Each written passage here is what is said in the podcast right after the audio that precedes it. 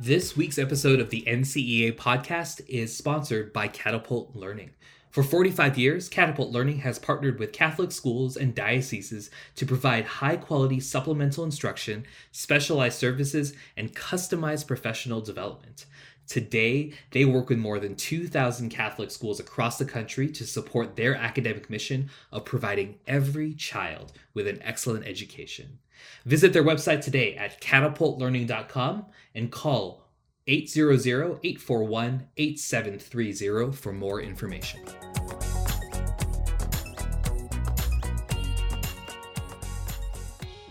Hello, everyone, and welcome to the NCEA podcast. I'm John Reyes, the Executive Director of Operational Vitality for NCEA. Welcome to this week's show. This week, we're joined by two superintendents who were new to their positions and new to superintendent leadership. Leisha Reese is the superintendent of schools in the Diocese of Raleigh, and Dr. Greg Monroe is the superintendent of schools in the Diocese of Charlotte. That's right, both dioceses in the state of North Carolina had new superintendents this year. So, Leisha, Greg, uh, welcome and thank you for joining us this week. It's great to be here. Wonderful to be with you both. Thank you for having us. I appreciate it. Awesome. So I did a little bit of research, and you guys have had really interesting paths and journeys just in education in general. And, and Leisha, I'll start off with you because, um, as I understand it, you had sort of a business and finance background, and that was sort of the path that God led you through to get to the superintendency. Yes. Um, I started off my career working with the Federal Reserve Bank. And during my tenure there, one of the things that we uh, were required to do as part of support for the community was to participate in an outreach. So I chose Junior Achievement, which teaches financial literacy to middle school students. And through that outreach, discovered my love for teaching, which uh, led me to, to the classroom for around 20 years uh, before I became a principal and then moved into an assistant superintendent's uh, position in the Archdiocese of Galveston Houston. Awesome, good stuff. And and Greg, you had sort of like a circuitous path to, to get to superintendent leadership. As I understand it, you were going to be in the business field in Los Angeles. Like that was that was your thing. I did. I started working out there in business with the CSU UC school system. So it was around yeah. university life and uh, enjoyed my time out there. But as I got to know more educators, more students recognized that my calling was truly in education and looked at uh, working in the lower grades, recognizing how important that formation, those foundational years are.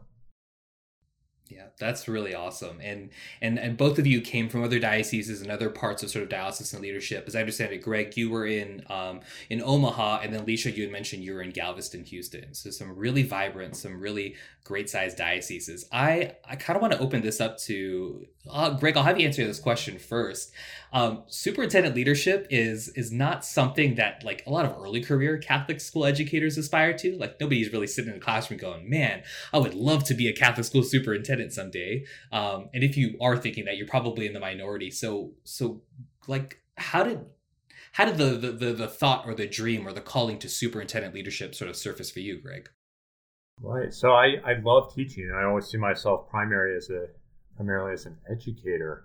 Um, but as I started my teaching career and worked with different grade levels and different educators from around the diocese, um, recognized that there was a true need um, to uh, to find inspirational, aspirational leaders to, to forward the mission of the schools and church. And um, loved working with teams, loved uh, surrounding myself with with uh, good thinkers, and uh, as we as we move forward in those uh, those grade levels, recognize the the good that that leadership can forward. So it's uh, something I miss being in the classroom, and I love every time I get to go back in the classroom.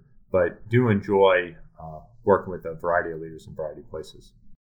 I like that, right? So it's almost the superintendent job for you is very much teaching, but at scale, right? And your students are leaders, and that's That's really cool, and I and, and I, uh, uh, I will we'll come back to explore that because I think it's important for for our listeners and uh, you know just for Catholic school educators to sort of understand how the Catholic school superintendency is kind of a really different beast. Um, for you, you had been principal at a Catholic school prior to joining the CSO team in Galveston, Houston, and then making your way to Raleigh. So, like, what was that like? What was that tap on the shoulder like in terms of like a hey, you should look at diocesan leadership? Um, so I actually was approached by one of my mentors who was an yeah. associate superintendent in another diocese and she actually wrote me and said there is an opening in the archdiocese of galveston houston that i think your you know your your passion and your talents really align with and that was to serve schools who served primarily students who couldn't afford Catholic school education and required quite a bit of financial aid to attend our schools. So um, that is, I, I, was working in Memphis in the Jubilee schools, which also served oh, wow. students who, um, you know, financially couldn't afford to to attend Catholic schools and needed a lot of financial assistance. So um, she knew about that work and my passion for working with my school and and my um, community, and so tapped me to say, "Hey, I think that this will be a good fit for your talents." That's really awesome. And that tap on the shoulder is so important. Like, I think we constantly talk to leaders, and that tap on the shoulder just plays such a vital role um, in really impacting the career paths for folks and really helping people to sort of discern and see that call. So, you're in Raleigh now. So, um, Alicia, can you tell me a little bit about the Diocese of Raleigh and, and sort of, you know, the number of schools and students and you know, kind of the, the facts and figures, so to speak? We have 30 schools in total. 29 of those are um, diocesan and parish schools. One is an independent school. Next year, we're, we're actually opening our first Cristo Rey, um, right. or, or, Cristo Rey in the area. Um, so we'll be at 31 schools, which is exciting. Um, and one of our current diocesan high schools will transition to an independent school. So we are, as you mentioned earlier, half the state. We're the eastern part of North Carolina and um, serve schools that are rural, schools that are um, within the research triangle, and everywhere in between. Awesome. Great stuff. Uh, and Greg, you've got 19 in the Diocese of Charlotte, right? Tell me a little about the Diocese of Charlotte. Absolutely. So Alicia has the eastern half of the state. We have the western half. We go up to Greensboro, out towards Asheville, Hendersonville, and uh, we have 19 schools, like you mentioned, um, and half of those are in a consolidated school system here in Charlotte, and the other half are parochial, parochial or regional schools, along with the diocesan high school. So a variety of different options for for parents, and we have actually put together an exploratory committee to look at opening up uh, a school as well. So it's it's so exciting to see the growth and opportunities here in North Carolina. That's fantastic. And I love this idea of, hey, let, us use this opportunity, this time in, in the life of our Catholic schools and the church to, to build out and expand in new ways.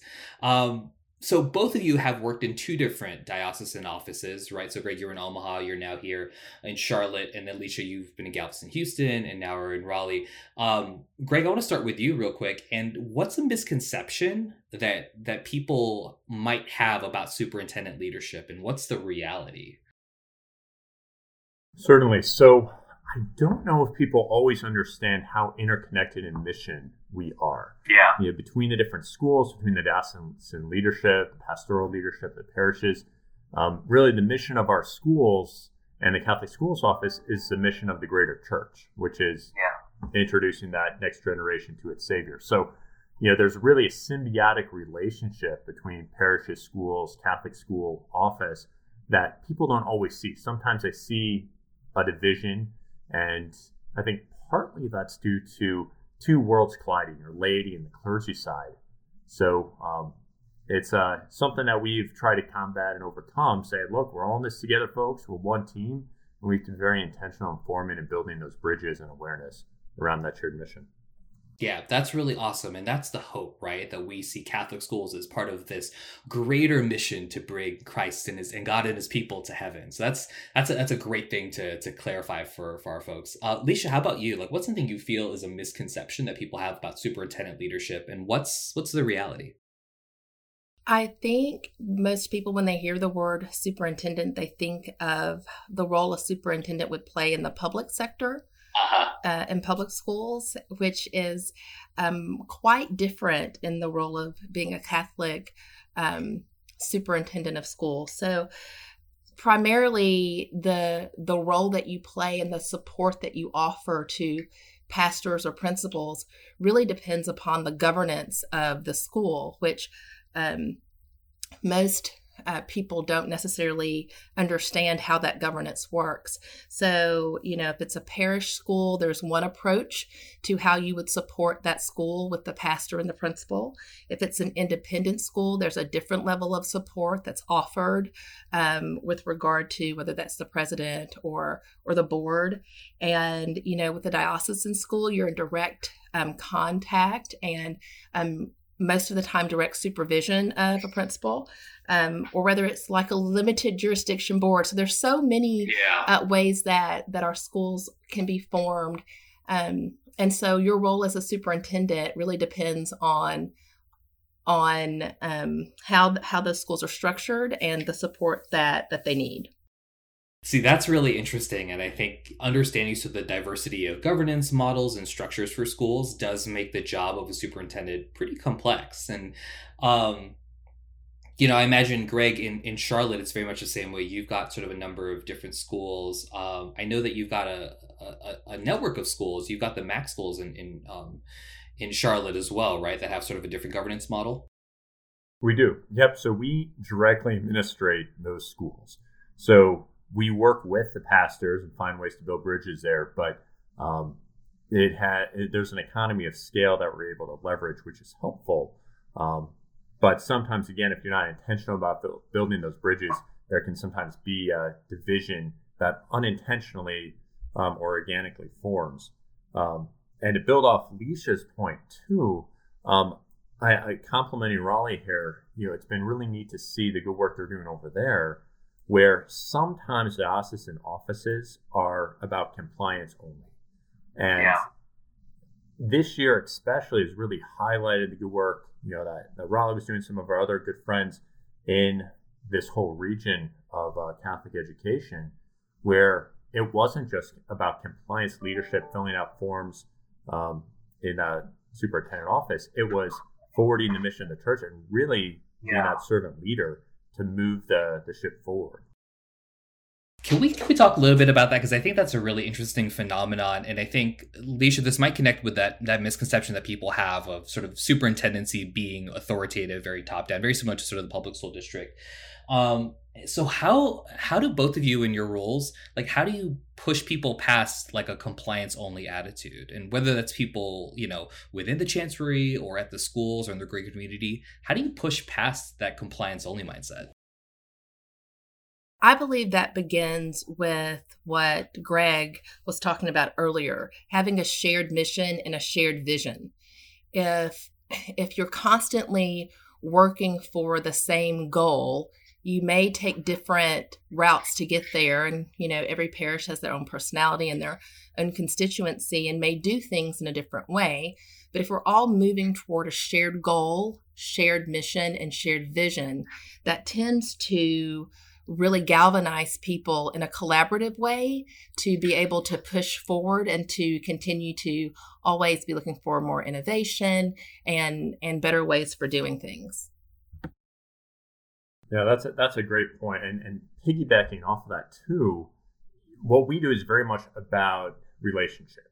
You know, we if we do not have the relationships formed with our good pastors, with the other diocesan leadership, with uh, the vicar general and uh, the bishop, and then our school leaders um, and school boards, we wouldn't be able to be as effective uh, in that shared mission. So, a lot of what we tend to do is build those relationships, be out in schools, be visible, get out from the, behind the desk to show people again the shared mission is only possible if we're working together. And so, our that with the different structures of schools, sometimes all we can do is influence. We cannot necessarily right. dictate. And so by using data informed decision making, by uh, getting stakeholder input and investment, that's how we're able to to get good work done. That's that's fantastic, and it's so great to hear you guys talk about mission and vision and relationships because those are folk those are things that, that teachers do on a daily basis. Those are the things that that school leaders do on a daily daily basis. Those are things that people who support Catholic education help to support and sustain. So I think having a broader vision of, of the superintendency is so important for folks. Um, and and for for people that might be listening sort of maybe discerning maybe one day like diocesan leadership is is in the books for me. Uh i'm gonna go a little bit off script here. Can you each share what what does the day look like for a superintendent? Like what is the what does the daily work actually look like? I think we kind of see what that's like for teachers and principals but you know what what does the superintendent do all day? I can i can throw out a few things and okay. um, obviously every diocese uh, the saying goes if you've seen one diocese you've seen one diocese yeah. yeah. but but we could summarize and say a lot of what we do is we resource and walk with and serve our school leadership so sometimes that means responding to uh, challenges that come up sometimes that means um, responding to the needs of the bishop and his mission so we do have a little bit more control over our schedule than our good principals have oftentimes. Um, and that's just because of proximity to uh, to our stakeholder groups as students we ultimately serve. But um, there really isn't a set agenda. We, we still work with the cycles of the school year. We still have set periods of time to uh, to get certain things in under the gun. Um, but a lot of it is uh, again, however we can gather that data to be a best service to our school leaders, and then find out ways to uh, for that vision from the bishop and at the school level, um, that really is what dictates our ebb and flow throughout the year. Got it. I, I would agree um, with Greg. I think a lot of being a first year superintendent, a lot of my time was spent visiting schools and really building relationships with principals um, and and learning pastors and kind of what their vision were for their schools and for their community, and really using that information and that data that Greg was talking about um, as one of the things to help drive forward what our shared mission and vision would look like um, over the next several years and into the future. So, um, in addition to all of the day to day phone calls or requests for support or resources and kind of the planning that goes on at the diocesan level, um, a lot of that really is, has gone into, for me, building those relationships with pastors and principals and and our colleagues within our chanceries or, or the Catholic Center. Yeah. And is it fair to say like no two days are the same, right? Like there, there's a lot of variance with how the days look like. I would say that's a- absolutely the case. I, I one lastly, I, I, do think it's important to mention too that our job is also uh, because we have a little bit more over control over our schedule. We can also look at larger trends both within the right, state right. and nationwide, and so that resource to be able to share best practices and also interface with the state and provide not just a buffer but also uh, advocacy for the schools, both in the diocese and the state level, national level that often is another thing that uh, that we do on a day to day or seasonal level. Yeah. You know, one of the things that's interesting too about your particular region is uh, you you were both new to the superintendency, new to your dioceses, but as I understand it, um, there was quite a bit of change at the superintendent positions in the other regions in your or the other dioceses in your region. Is that correct? Yes. I I actually think that all of the superintendents in our province, except for one, we were all new superintendents or, or new to the province. Right, right. So that would include uh, Charleston, which is the state of South Carolina, Atlanta, and I think was Savannah the only diocese. Um, yeah, yeah. So, which is it still blows my mind that that so much change happened in the middle of that global pandemic, which is which is which is insane. So you guys are settled in your positions. It's it's almost a 365 day mark. Um, looking back on sort of your career to this point, can can both of you share what's one thing you miss about a prior job you had? It could be in a different diocese, in a different school. Um, it could be a totally different career, but what's one thing you miss from a past job that you had? I I miss most being with students on a daily basis. Yeah. The the energy and the vitality of being in a school that's in a faith community is is energizing and um it, it just it it it gives life it fills your cup Yeah. um you know you find different ways to do that but there is nothing like going into a middle school classroom and seeing kids debate topics really dig deep and think critically about um you know a, a theme to a story or or some type of issue that's going on theologically and like really hear them struggle through and and and use their prior knowledge to to arrive at a solution or or to a position it's it's always exciting to learn from the students and to see their excitement about learning That's awesome. That's awesome. Greg, how about you? I have to say the same thing. Uh, you're Yeah. working with our students. That's the reason we're in Catholic education. It's to help form students to encounter Christ, to become intentional disciples of Christ, and become saints. So, you know, that ability to see the fruits almost immediately of some of that formation investment, um, yeah, that's something that I definitely miss. Uh, but I do think the fact that we you know, we miss that, uh, those of us that are administrators, it helps remind us on a daily basis that is why we're here. That's who we're supposed to ultimately be serving. Even though we most directly impact and work with principals, that trickles down to our ultimate stakeholders, which are families and those students. So um, that's why anytime we can get out in the schools and work with those uh, those teachers in the classroom, see the kids, hear what's going on, those are those are good days. That's awesome.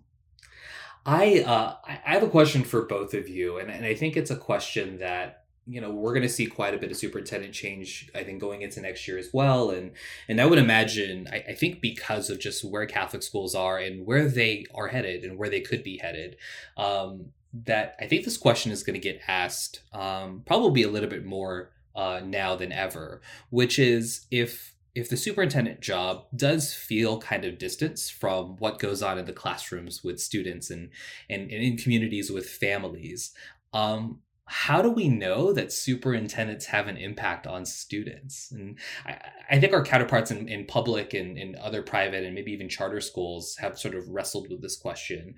But as catholic school superintendents like how how do you know that your work at the superintendent level impacts kids? That's a it's a good question, right? Um, I will say that you know our job as stewards and promoters of Catholic education, um, we can't necessarily see the intangibles that we seek to promote, uh, Catholic identity, but we can see the fruits of it um, Yeah. through sacramental participation, through vocations that come out of our schools, um, through the excellence that our students pursue, whether that's in academics, higher education, uh, solid careers, families that go on to change the world for the better. So we can see the fruits of that. Um, and you can also see uh, there, it's there was a story that came out of Florida of uh, of a school down there where they had I believe 22 converts to Catholicism that were students, and you know those those are the moments we live for. Um, and I would say our our data collection is not strictly just based on grades. It's not based strictly on the best colleges we get into. Those are all good things, Right. all done in service to that greater good of finding salvation. So I think there's a variety of data points we use, both from a secular level, um, but then more importantly, uh, through um, the stories and connectedness of our future church. You know, by seeing the participation of these kids in their parishes and when they come back and our alumni engagement that allows them to share their stories of how the schools impacted them in a positive way, helped them to live virtuously. I would say that's really how we we gauge our barometer of if we're doing what we should be doing through our work and formation with school leaders and teachers. Yeah, yeah, absolutely. I think another piece to that that um, as a Catholic school, uh, as a Catholic superintendent of schools, that we kind of have as an advantage, maybe over our public counterparts, is that we have the ability to be closer and in communion with communities um, probably a little bit easier than um, other systems do. So mm-hmm. we we are able to be in proximity um, a little bit more to, and to be part of those communities on a more frequent basis as part of the work that we do. Um, you know, having the ability to and and the invitation um, quite often to come out and participate within our schools throughout the year is one of the ways that we can help support our principals. And I think, along with um, what Greg was saying, the the support and training that we provide to principals and to our teachers you know that directly impacts the instruction that they go back into the classroom right. and are able able to deliver to students so um, whether that be through um, religious education sacramental prep or the other mm-hmm. content areas and um, infusing our Catholic identity into those across our curriculum, we're impacting our students on a regular basis. No, that's really great. And I think as we look at the the next couple of years, like really the, sort of the short and the intermediate term of, of Catholic schools going forward, I think rethinking the way in which we measure success in Catholic schools, understanding the ways in which sort of leadership moves the needle on those indicators of success is going to be really, really important. Um, speaking of next year, right, we're at the point where pretty much all of our schools across the nation are wrapping up or have wrapped up. Um, in for the schools that you guys uh, serve and lead, uh, what's one thing you're looking forward to for next year for your schools and for your communities and for the families and kids you serve?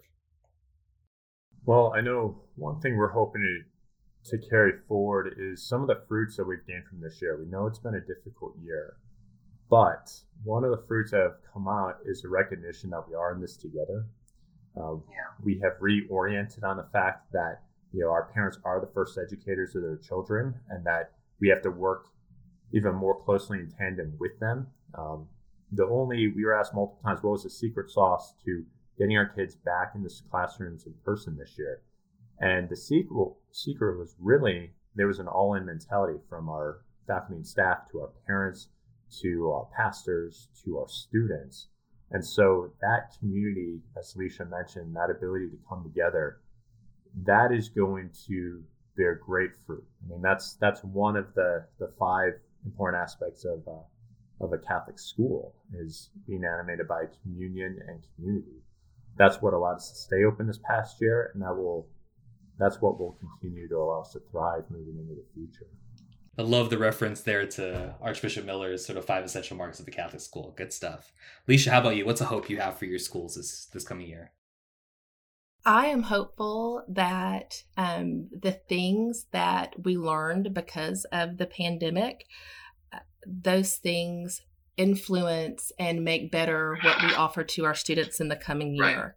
Right. Um, you know, as as I spoke with principals and we had conversations around how school was administered this year, being back in person. Some if they were kind of pushed out of the comfort zone to do some things differently and discover that those things worked better than the way that they'd been doing them. So I think there was a lot of learning um, that will be right. brought forward into the new year. Um, and so I think everyone is looking forward to that. I'm also looking forward um, to our diocese just opened our, our virtual school. And oh, so awesome. we are looking forward to serving um, those students who want to continue um, with remote learning in, in a virtual um, instructional platform to offer Catholic education to those who um, it may not be accessible to on a, on a regular basis in our brick and mortar. So we're excited about that. That's so fascinating, and we'd love to hear more about that, especially after sort of the first years uh, off the ground. You're able to get students into the virtual school. What I'm hearing so much from your responses is it's almost like this coming year is is really going to be an opportunity for us to see you know what what is the strength of the mission and vision and the relationships that that are the bedrock of of our dioceses of our systems of schools of our catholic schools in general. And and i think that like that openness and that embrace of new things is is a really good barometer of you know how how faithful are we to mission and vision? How strong are our relationships if we're willing to do hard and different things? Um, so that's really really cool. And we you know we absolutely hope to see that kind of growth in, in not only your dioceses but in all of our dioceses across uh, the country. So uh, as we kind of come to a close here going back to sort of like things we missed from the classroom i'm not sure if either of you missed this. I don't think it's something i missed from the classroom. Uh, but let's talk about summer homework and uh, so as we kind of bring our conversation to a close here, I'd love to know like what's kind of your summer homework for educators across the nation? Like what are two things that you want every Catholic school educator to be able to do this summer? Probably rest and take some time with the family. They yeah. have put in a lot of time this year, um, over and above, and uh, have really proven how essential they are to the mission, but also how uh, invested they are you know, being that gospel witness of Christ in service to uh, to our students. So yeah, hopefully they'll take some time to relax and catch up on some some needed uh, rest and relaxation. Say the other thing is uh, they spend some time just praying, spending time uh, reading up on their mission as a Catholic educator.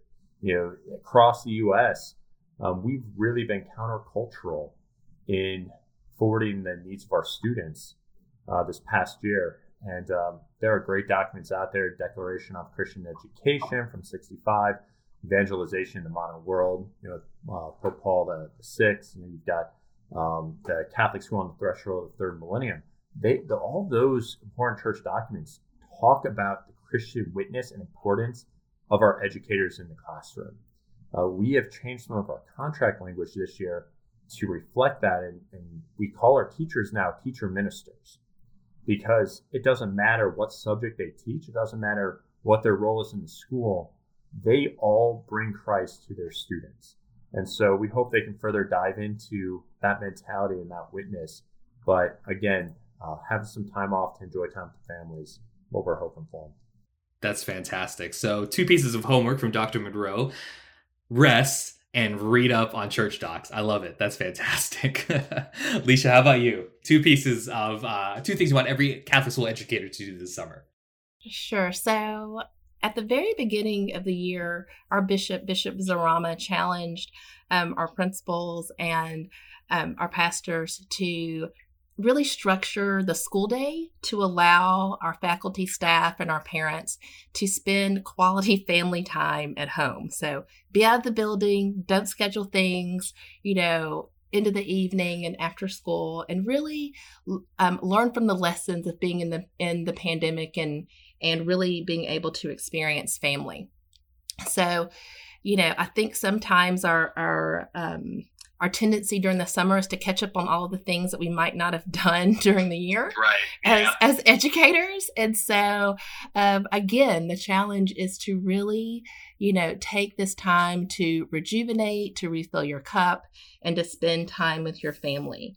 Um, and I think um, uh, it, it is another opportunity for us to connect with God through everything that is around us, through through really being observant of what we should be grateful for as we've come through this year of challenges and obstacles. I think taking the time to look around you and be grateful to God for what He's given to all of us and to you and to your family um, is a good way to spend your time. That's awesome. I think these are great, great things for educators to do. Um, real quick, as we wrap up, um, any sort of last words or remarks from either one of you? Uh, Greg, you want to start? Sure. I just, being new to this diocese, um, I've just been so pleased and so so honored to uh, to serve in this capacity. We have wonderful educators across the state, and it's been so edifying to see the good work that our schools have been able to accomplish. We have wonderful teachers and leaders Um, both the Raleigh Diocese and Charlotte Diocese are just wonderful places that are moving from this idea of mission diocese to destination diocese. We've seen so many people come because of how vibrant the church is here. That's a testament to the great people we have on the ground. That's a testament to Leisha and her leadership. So, uh, so I'm excited to enter a second year here uh, during a a normal year, as it were. So, thank you so much for for the time today. Awesome, awesome. Leisha, any last words or remarks? I I too as as kind of keeping in vein with really being you know being paying attention to what you should be grateful for. I'm just very grateful for everyone within our diocese, to Greg and, and his support as we, you know, work through issues together, as well as um, the other superintendents in the province who shared their experiences and wisdom as we were all trying to kind of make it through this this last school year. Um, I'm very appreciative of how hard our teachers and principals our pastors and uh, the staff within our schools worked and how how gracious and compassionate our parents were in dealing with lots of changes to their families and um, with their children and entrusting them to us throughout throughout this school year um, is really a testament to the strength of Catholic education and everything that we have to offer with regards to our faith, education, and um, support for the whole child. So I'm excited to be returning for year two. That's awesome. And we're so blessed to have both of you as diocesan leaders. And, you know, we talk about this idea of stewardship often in, in, in, the church and in Catholic schools, and we define stewardship as returning with increase. And I think in your words and your actions and your witness to superintendent leadership, you know, I think you, both of you really embody that spirit of stewardship in the work that you do. So, uh, Greg, Leisha, thank you so much for joining us this week. Thank you. It's been a pleasure. Thank you for having us. All right. Uh, so, uh, thanks for listening to this week's episode of the NCEA podcast. Uh, as a reminder, if you're not already subscribed, make sure you hit that subscribe button so you can see all of our past episodes and get notifications uh, every week when we publish a new episode of the NCEA podcast, where we interview thought leaders and influencers and decision makers in Catholic schools and Catholic education. This is John Reyes, the Executive Director of Operational Vitality for NCEA, signing off. Thank you so much for joining joining us. We'll catch you next week.